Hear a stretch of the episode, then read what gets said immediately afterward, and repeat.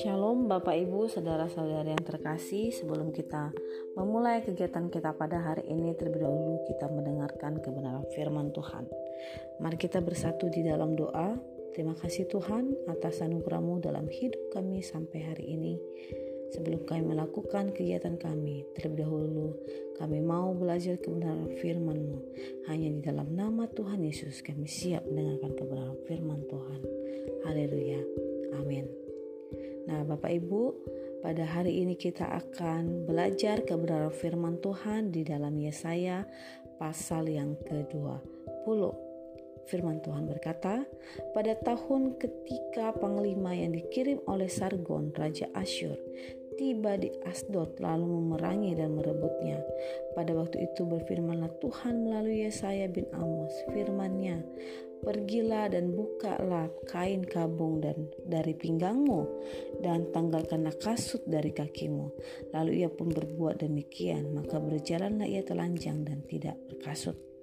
Berfirmanlah Tuhan, seperti hambaku Yesaya berjalan telanjang dan tidak berkasut tiga tahun lamanya sebagai tanda dan alamat terhadap Mesir dan terhadap Ethiopia. Demikianlah Raja Asyur akan menggiring orang Mesir sebagai tawanan dan orang Ethiopia sebagai buangan. Tua dan muda, telanjang dan tidak berkasut dengan pantatnya kelihatan, suatu penghinaan bagi Mesir. Maka orang akan terkejut dan malu karena Ethiopia pokok pengharapan mereka dan karena Mesir kebanggaan mereka. Dan penduduk tanah pesisir ini akan berkata, pada waktu itu, Lihat, beginilah nasib orang-orang yang kami harapkan. Kepada siapa kami melarikan diri, minta pertolongan, supaya diselamatkan dari Raja Asyur. Bagaimana mungkin kami terluput?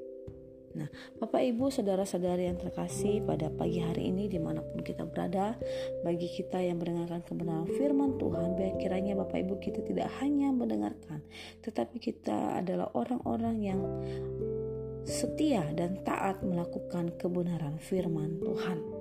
Nah, pada pagi hari ini Bapak Ibu, firman Tuhan mengajarkan kita di dalam perikop ini bahwa Tuhan sebelum Raja Asyur akan menawan Mesir dan Ethiopia terlebih dahulu Tuhan telah berfirman kepada Yesaya bin Amos namun Bapak Ibu hal yang Tuhan tunjukkan sebagai pernyataan bahwa bangsa Mesir dan Ethiopia akan mengalami tawanan dan buangan, hal yang terlebih dahulu Tuhan pakai Nabi Yesaya untuk di dalam ayat yang kedua untuk berpakaian kain kabu, kabung, kain kabung Bapak Ibu dan untuk tidak memakai kasut di kakinya dan ia pun melakukan hal tersebut selama tiga tahun. Nah, Bapak Ibu dikatakan bahwa di dalam ayat yang ketiga seperti hambaku ya saya berjalan telanjang dan tidak berkasut tiga tahun lamanya sebagai tanda dan alamat terhadap Mesir dan terhadap Ethiopia.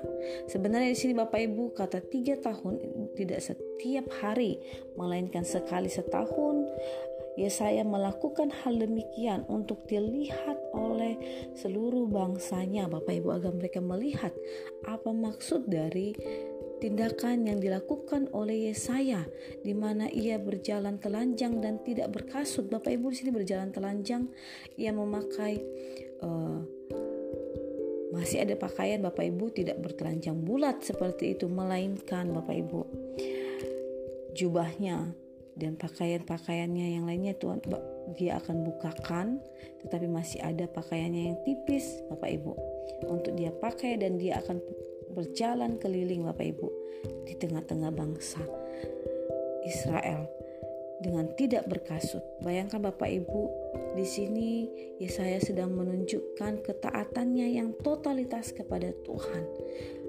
Suatu sikap di mana dia harus menjadi bahan tertawaan, menjadi bahan olokan bagi anak-anak, bagi bangsa Israel di depan bangsanya sendiri. Tetapi Yesaya memilih taat kepada Tuhan.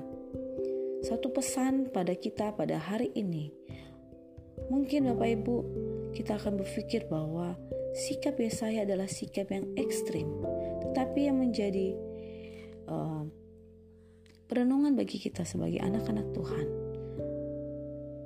Seberapa besar, seberapa totalitas kita taat kepada Tuhan. Mari kita sungguh-sungguh untuk taat kepada Tuhan melakukan perintahnya. Kita saat ini berada di awal tahun yang baru tahun 2023. Mari kita membangun kembali komitmen kita, ketaatan kita di hadapan Tuhan. Apakah kita sudah sungguh-sungguh taat di hadapan Tuhan? Risiko yang kita ambil tidak se ekstrim apa yang dilakukan oleh Yesaya Bapak Ibu.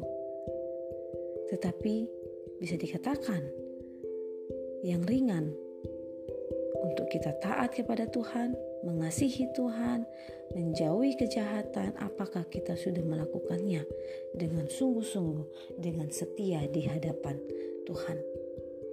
Nah, Bapak Ibu, sebenarnya pada di dalam teks ini sikap Yesaya menunjukkan kepada bangsa Mesir dan bangsa Ethiopia yang pada saat itu menjadi kebanggaan bangsa Bapak Ibu, termasuk bangsa Israel. Orang Yehuda pada saat itu mereka bangga dengan Mesir sebagai pengharapan bagi mereka.